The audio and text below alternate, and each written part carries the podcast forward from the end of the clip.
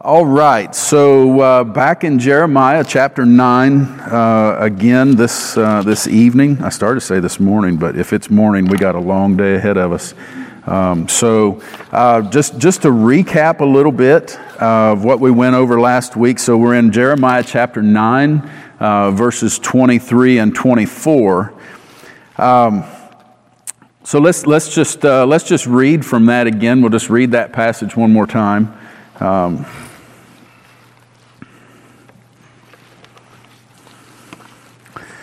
So, Jeremiah chapter 9, verses 23 and 24. Thus says the Lord, Let not the wise man boast in his wisdom, and let not the mighty man boast in his might, let not the rich man boast in his riches, but let him who boasts boast in this, that he understands and knows me, that I am the Lord who practices steadfast love, justice, and righteousness in the earth. For in these things I delight, declares the Lord.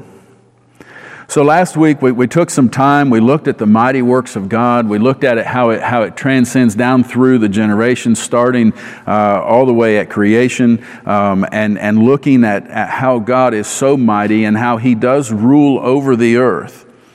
And then we looked at how we compare that with human wisdom.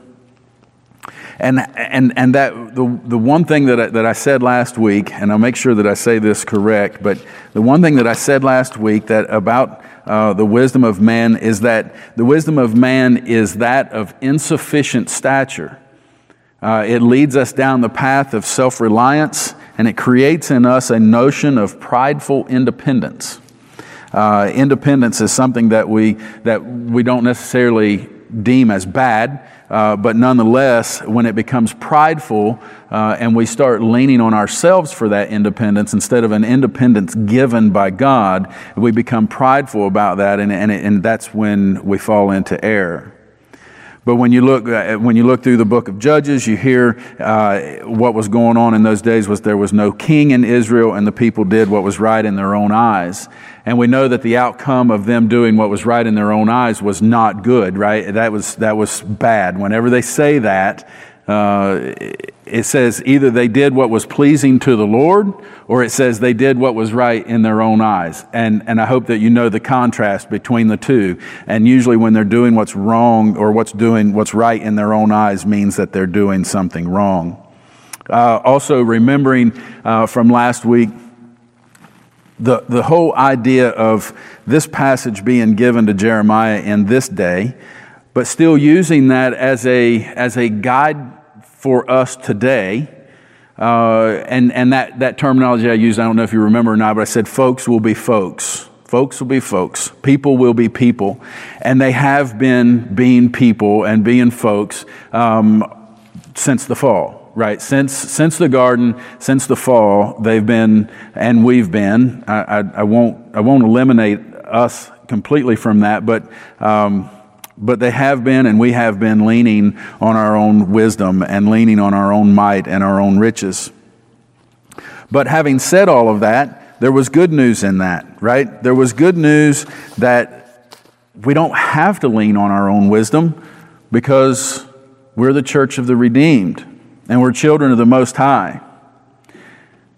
So we have that promise of, of going forward in this, uh, in, in this evening that we kind of already know the end of the story. And, and it's easy for us. Um, we, we, we talked about it a little bit this morning in Sunday school and, and some, some other ways that it's easy for us because we kind of know the story as it's told instead of the story as it's being told.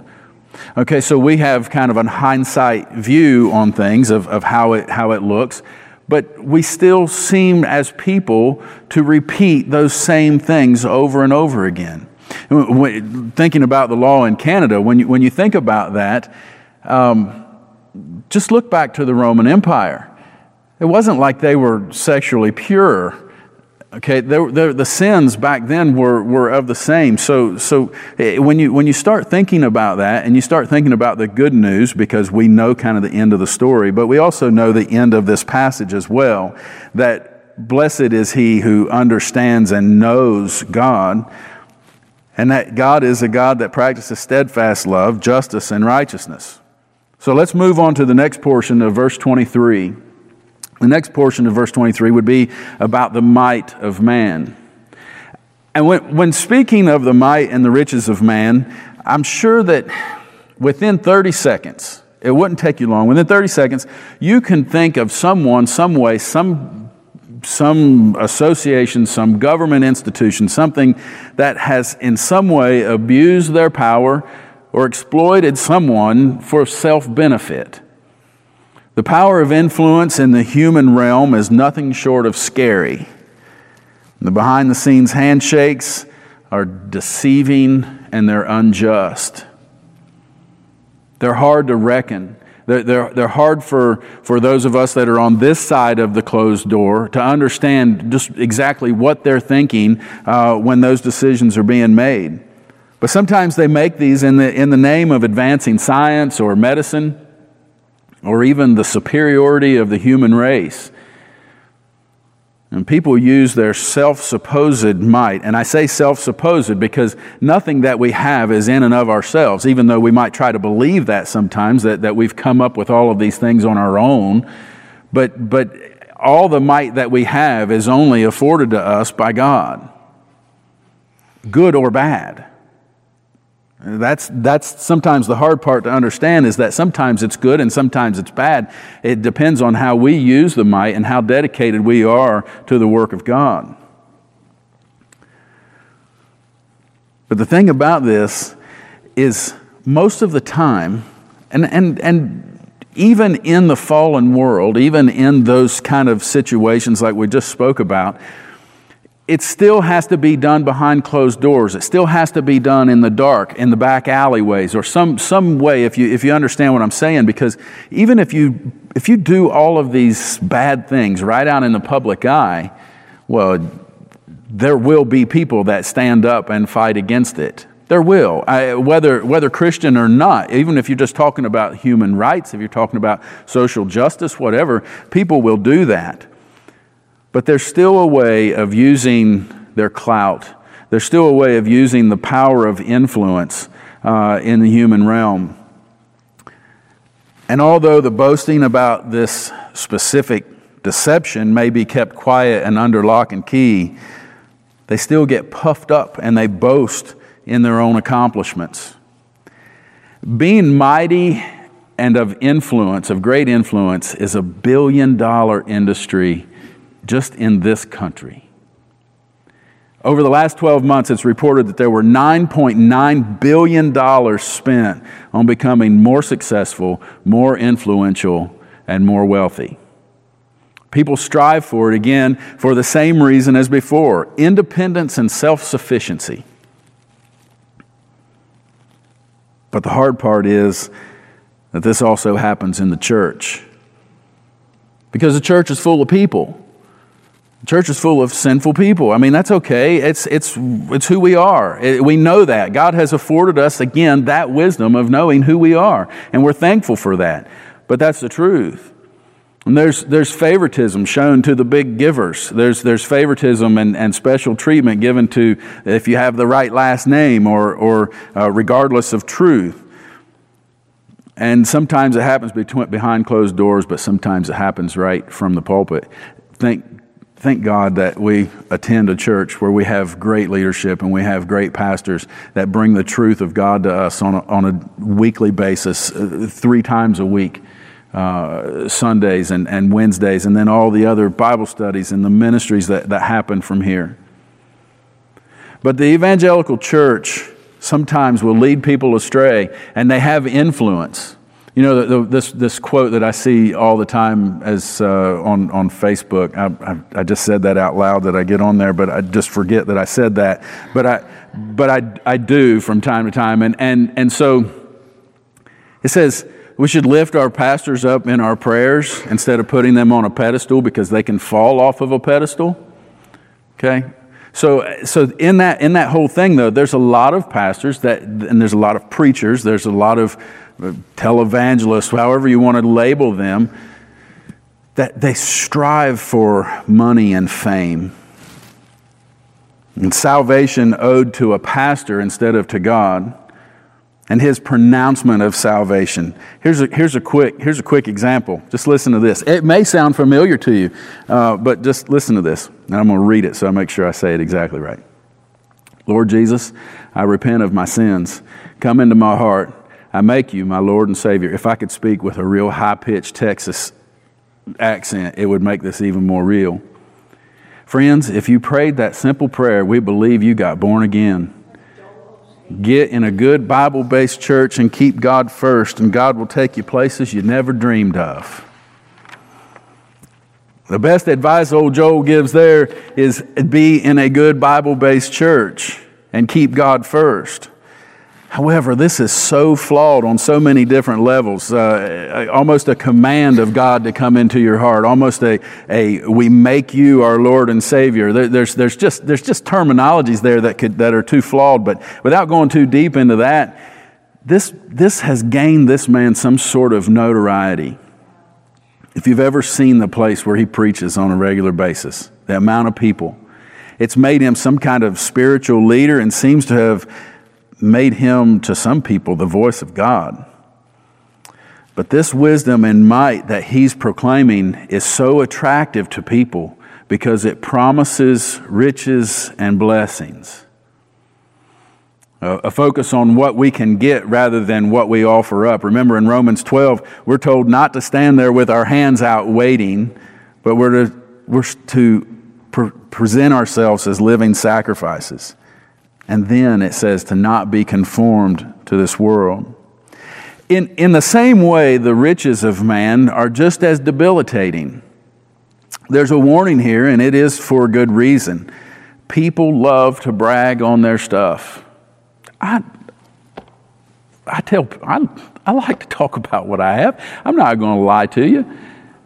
I, when I get a new truck, I like to tell people, hey, I got a new truck. You know, when I, I, build new houses for a living, when people get their new house, they, they talk about it. They, they, they talk about these things. But we have to be careful how we talk about them, right? And we're not, we're not boasting in them. We're not putting our self reliance in those things.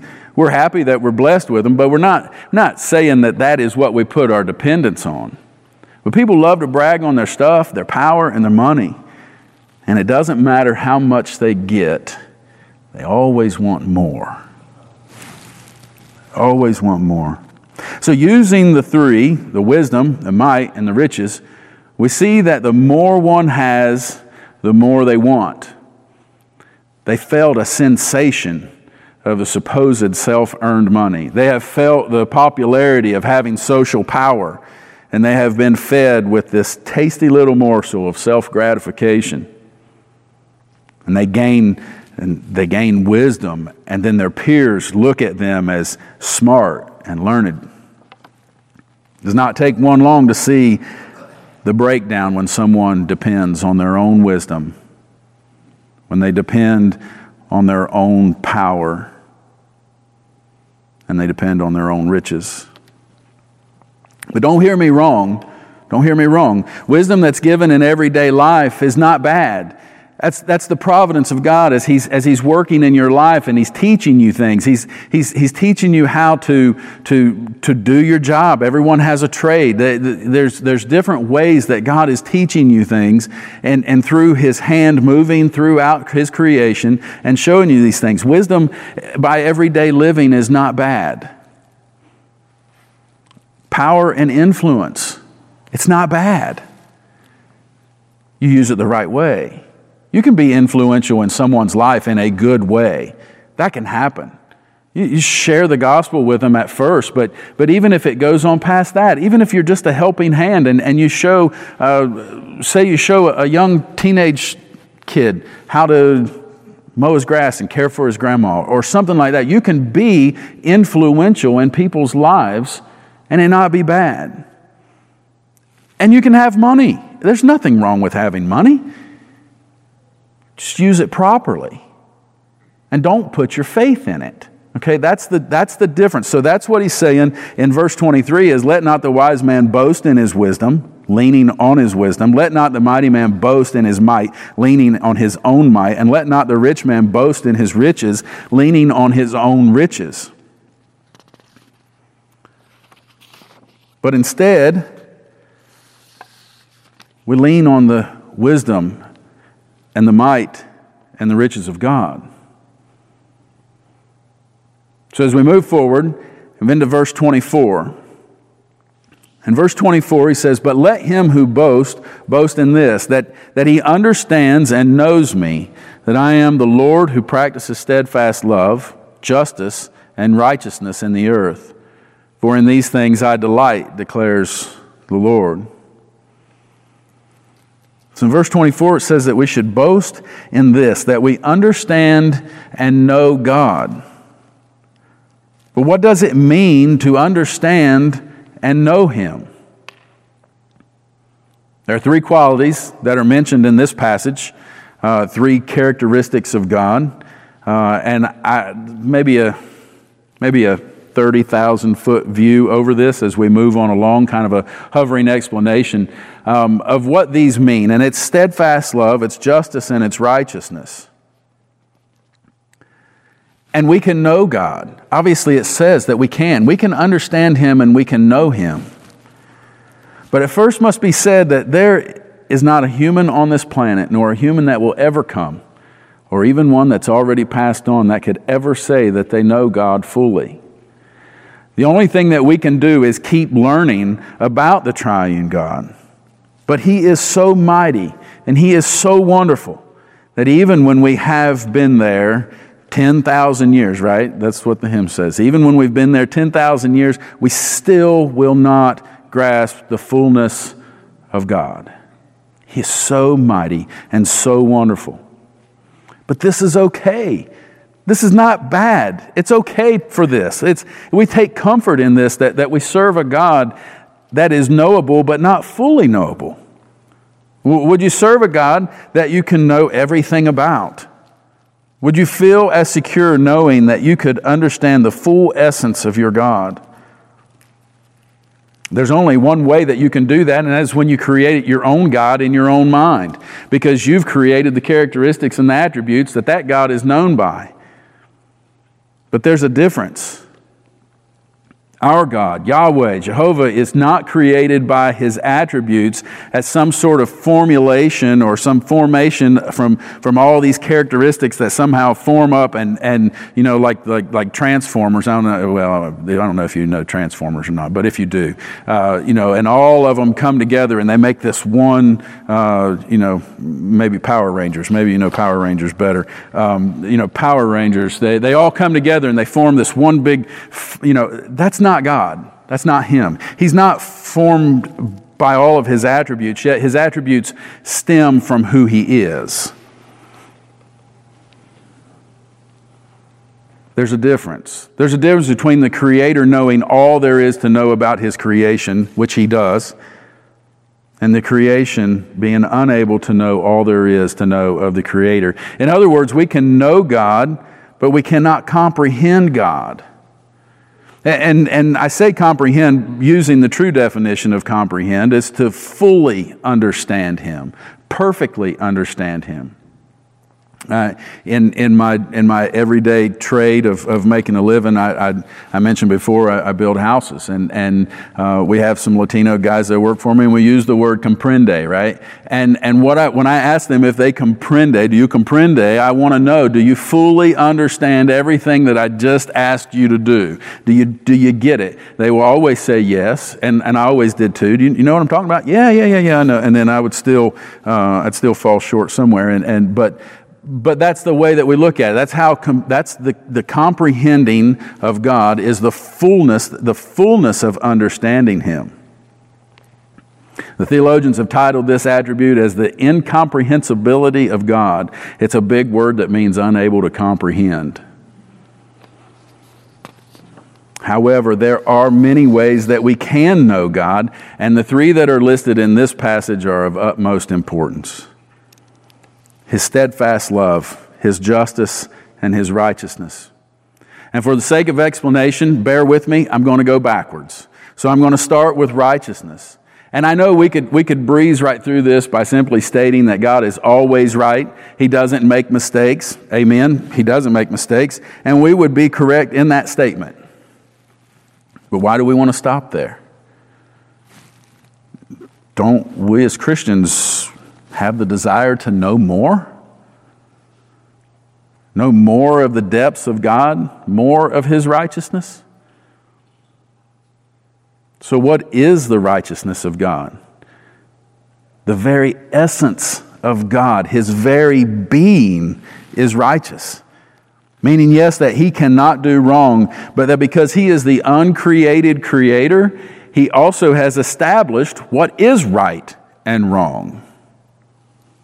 Not that it would, not that it would mean anything, but as a mode of comparison, we establish rules too, but the thing is, in our very essence, is the ability to do wrong.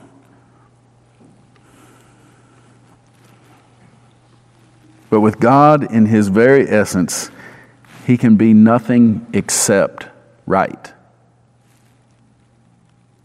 Nothing except righteous. He's not restricted by the bondage of the fall as we are, and he is altogether righteous. And his righteous existence as God and ruler of all things, so too is his justice based. There's a common view that seems to want to abolish justice, or, or let me say it this way, that wants to abolish judgment. Not at our level, but at God's level. We, we don't want a, a holy and a righteous God to judge us. And we don't want our neighbors to judge us either, but we want to, we want to do that. You know, because if you've ever sat in the seat of injustice, uh, you'll, you'll know that, that there's nothing wrong with justice. There's nothing wrong with that. But we want to abolish that judgment from God. Uh, it, it, it, leads to, or, or it stems from, or, and can do both, um, atheist belief or, or agnosticism, which I think is still just atheism, just with a different name, and, and then also universalism. We were listening to a, a, a sermon by R.C. Sproul uh, last week. I think it was last week, maybe two weeks ago. And uh, we believe in justification by faith. That's what we believe. We stand firm on that. We stand firm on the doctrines of grace, but we believe in justification by faith. And, and the way RC was talking about this was, uh, I think it's okay if I call him RC. I, will I'll say that. But uh, he, he called it justification by death. Basically, meaning everybody that dies is justified and going to heaven. That's, that's not what he believes, okay? Let me, let me make sure that you know that. If, if, if you know R.C. Sproul and you've heard his teaching, you know that's not what he believes. But what he's saying is there's this common view that we want to abolish judgment. We don't want anybody to have to sit under the judgment of a righteous God. We just want him to be a all-loving God and just everybody just gets to come in. But we know the word and we know that's not what the word says. But it leads, that kind of belief leads to this water hole, watering hole full of feel goods and sensations, goosebumps and tingly feelings. That when the thought of how a loving God could judge a person for their own decisions based on how they were created, people don't like to hear that. But this is where the truth of justice comes into play, and there is no injustice in God but injustice resides in the mind of man. Again, going back to that, let us not boast on the wisdom of man. Let us not boast in our own might or in our own riches. For some reason, we have used our own wisdom to conjure up this idea that as long as we do right and say the right things, or maybe get a little fish sticker for the back of our car, something like that, say the right things like, I make you my Lord and Savior, come into my life. The list can go on, on but we, we feel like as long as we just say those right little phrases and those right little things that, that we're okay. And I was brought a question, I believe last week uh, at a Bible study about, about the judgment of God and about if God is using COVID to judge America. And at first glance, when, when I think judgment, as is probably the case with most of you here, and, and maybe not, if, if not, I, apologize for throwing you into that group, but we think of the great throne judgment. We think of this, this, this final judgment uh, that is to come. However, if we think on a smaller scale, not a smaller God, but instead of the final judgment, a judgment that's part of a process, a process of sanctification. What about that? What if God is judging us and growing us? A process of sanctification or, or perhaps a process of hardening? As people are, are, are chastised, especially by God, right? That everybody has, I say everybody, I don't, and I hope you don't, but it seems like everybody has a, a, beef with God. Like there's a problem. Like they don't, they don't want him, they don't want him judging them and, and, and this loving God. But as people are chastised, they react in one of two ways. They either grow in sanctification, becoming more focused and repentant, knowing who they are, or they become more resentful and hardened. Look at Egypt. Look, look at Pharaoh for just a quick example. As, as the Exodus account, the plagues that are coming, it establishes his, his, his wisdom and his rule and his sovereignty with his people, but with the others, it hardens says, I mean, God is, is very clear in His Word that He hardened Pharaoh's heart, and, and that is a method that He used to do that. So, is, is, could God judge, or, or let me say it like this Would God be just in His judging America or any other nation for their collective falling away from Him? Well, yeah, sure. He's God, right? God is righteous, and anytime He decides to judge, He's right to do so. Could we grow from it? I have. Personally, I can say that I have grown from God's judgment. From His discipline on my life, I have grown. I've, I've become someone different than I used to be. Amen? So, why in this passage are we reminding about his justice? He says, Let him boast, let him who boasts boast in this, that he understands and knows me, that I am the Lord who practices steadfast love, justice, and righteousness. Well, if you flip back one page, and we'll pick up in chapter 9, verse 2. These people need to be reminded of justice as well. They needed to be reminded that God does judge. The people of this day seem to have forgotten God is a righteous God and justice is who He is, and judge, judgment must take place.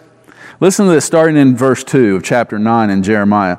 Oh, that I had in the desert a traveler's lodging place that I might leave my people and go away from them, for they are all adulterers, a company of treacherous men. They bend their tongue like a, like a bow. Falsehood and not truth has grown strong in the land, for they proceed from evil to evil, and they do not know me, declares the Lord. Let everyone beware of his neighbor and put no trust in any brother, for every brother is a deceiver, and every neighbor goes about as a slanderer. Everyone deceives his neighbor, and no one speaks the truth. They have taught their tongue to speak lies. They weary themselves committing iniquity, heaping oppression upon oppression and deceit upon deceit. They refuse to know me, declares the Lord. Therefore, thus says the Lord of hosts Behold, I will refine them and test them. For what else can I do because of my people? Their tongue is a deadly arrow. It speaks deceitfully. With his mouth, each speaks peace to his neighbor, but in his heart, he plans an ambush for him. Is God right to judge? I say God is right to do whatever God wants to do. The people of this day and the people of that day seem to have forgotten God is righteous. In those verses, he's, he, God has described these people, and the refining fire of judgment is getting, getting close.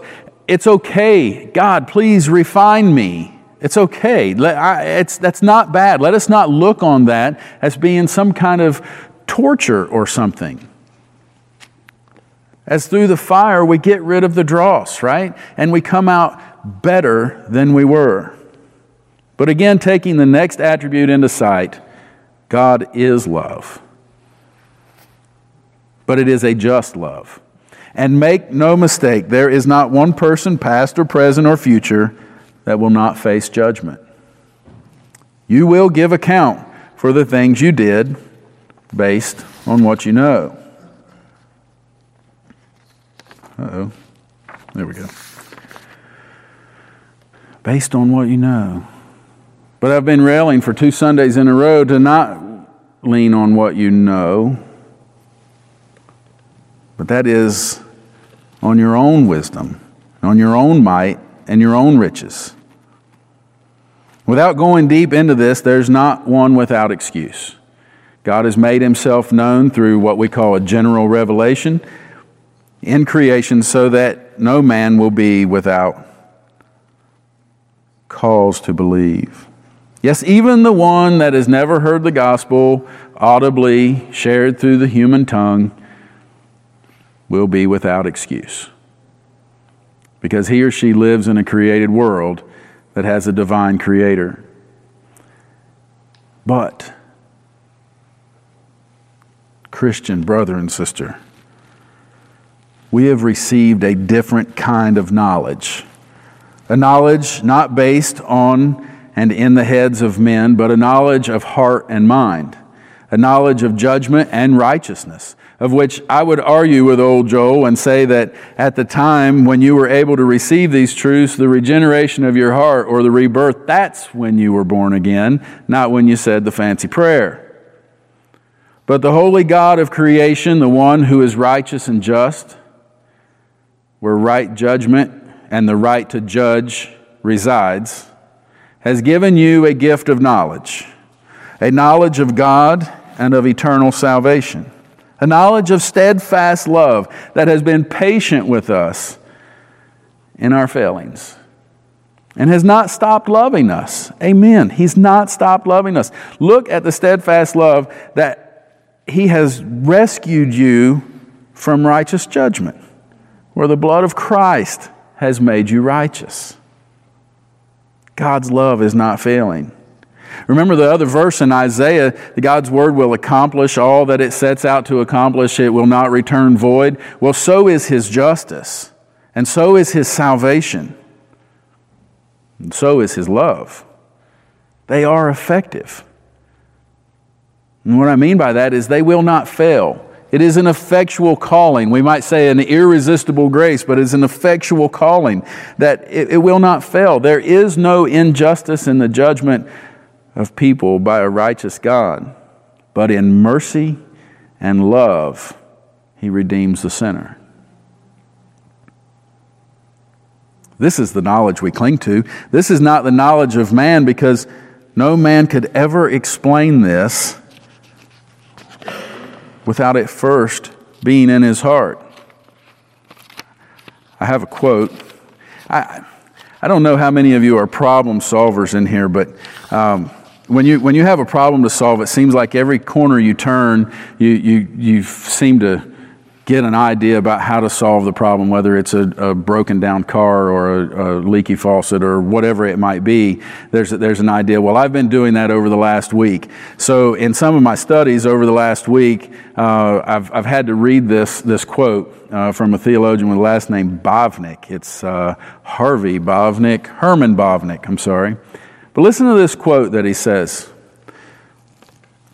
Once we have received the principle of eternal life in our hearts, we cannot but long always to know more of Him who granted us that life. But we cannot explain that salvation unless it is residing in our hearts. I'm very much aware that this could have worked the other way. I could have explained this as God shows his steadfast love and his justice, and he hands down justice righteously, which he does. And that's not a, a false statement. But I wanted to end with the good news that if this specific knowledge has been made available to you, this knowledge of the righteousness of God shown in his judgment and his steadfast love, in his mercy to save a sinner from a hell-bound path to destruction, then just like the man that boasts on his wisdom and might and riches and wants more and more of them, should we not boast in this and want more of it? Does God's righteousness and judgment not help you grow and produce assurance? And does His love not comfort you as you go through the growing pains? As you are pleasing God through your living sacrifice and leaving alone the wisdom and the might and the riches of the world and renewing your mind in the ways and wisdom of God so that you can know His perfect will, let us boast in this because in this the Lord delights. And the Lord can only delight in Himself because there is nothing higher than Himself. And love, justice, and righteousness is who He is. The knowledge of God gave us life, but the life that was given leads us back to the knowledge of Him the scripture. Thus says the Lord Let not the wise man boast in his wisdom, let not the mighty man boast in his might, and let not the rich man boast in his riches. But let him who boasts boast in this. Church, let us boast in this that we understand and know God, and that He is the Lord who practices steadfast love, justice, and righteousness in the earth and in those things he delights. Amen. I do want to do something a little different. If you would, uh, if everyone has a hymnal in front of you, I would like for you to, in the back of the hymnal, if you're familiar with it, uh, there's responsive readings in the back of the hymnal. And I'd like for you to turn to responsive reading 674. It's responsive reading 674. This is, a, this is based out of Psalm 98, uh, 34 verses 1 and 3. I'll read the light print and then we'll all read the bold. Sing to the Lord a new song, for he has done marvelous things. His right hand and his holy arm have worked salvation for him. The Lord has made his salvation known and revealed his righteousness to the nations. He has remembered his love and his faithfulness to the house of Israel. All the ends of the earth have seen the salvation of our God. Shout for joy to the Lord, all the earth. Burst into jubilant song with music. Make music to the Lord with the harp, with the harp and the sound of singing, with trumpets and the blast of the ram's horn. Shout for joy before the Lord, the King. Let the sea resound and everything in it, the world and all who live in it. Let the rivers clap their hands, let the mountains sing together for joy. Let them sing before the Lord, for he comes to judge the earth. He will judge the world in righteousness and the peoples with equity. I will extol the Lord at all times. His praise will always be on my lips. Glorify the Lord with me. Let us exalt his name together. Let us pray. Heavenly Father, again, we have opened your word and we have studied to know more of you. We're so thankful for your love and your justice and your righteousness. Let us go out with your praise on our lips, and let us do that together. Let us be accountable to one another to, to keep your praise on our lips as we go from this place and we proclaim it to the world. In Christ's name, amen.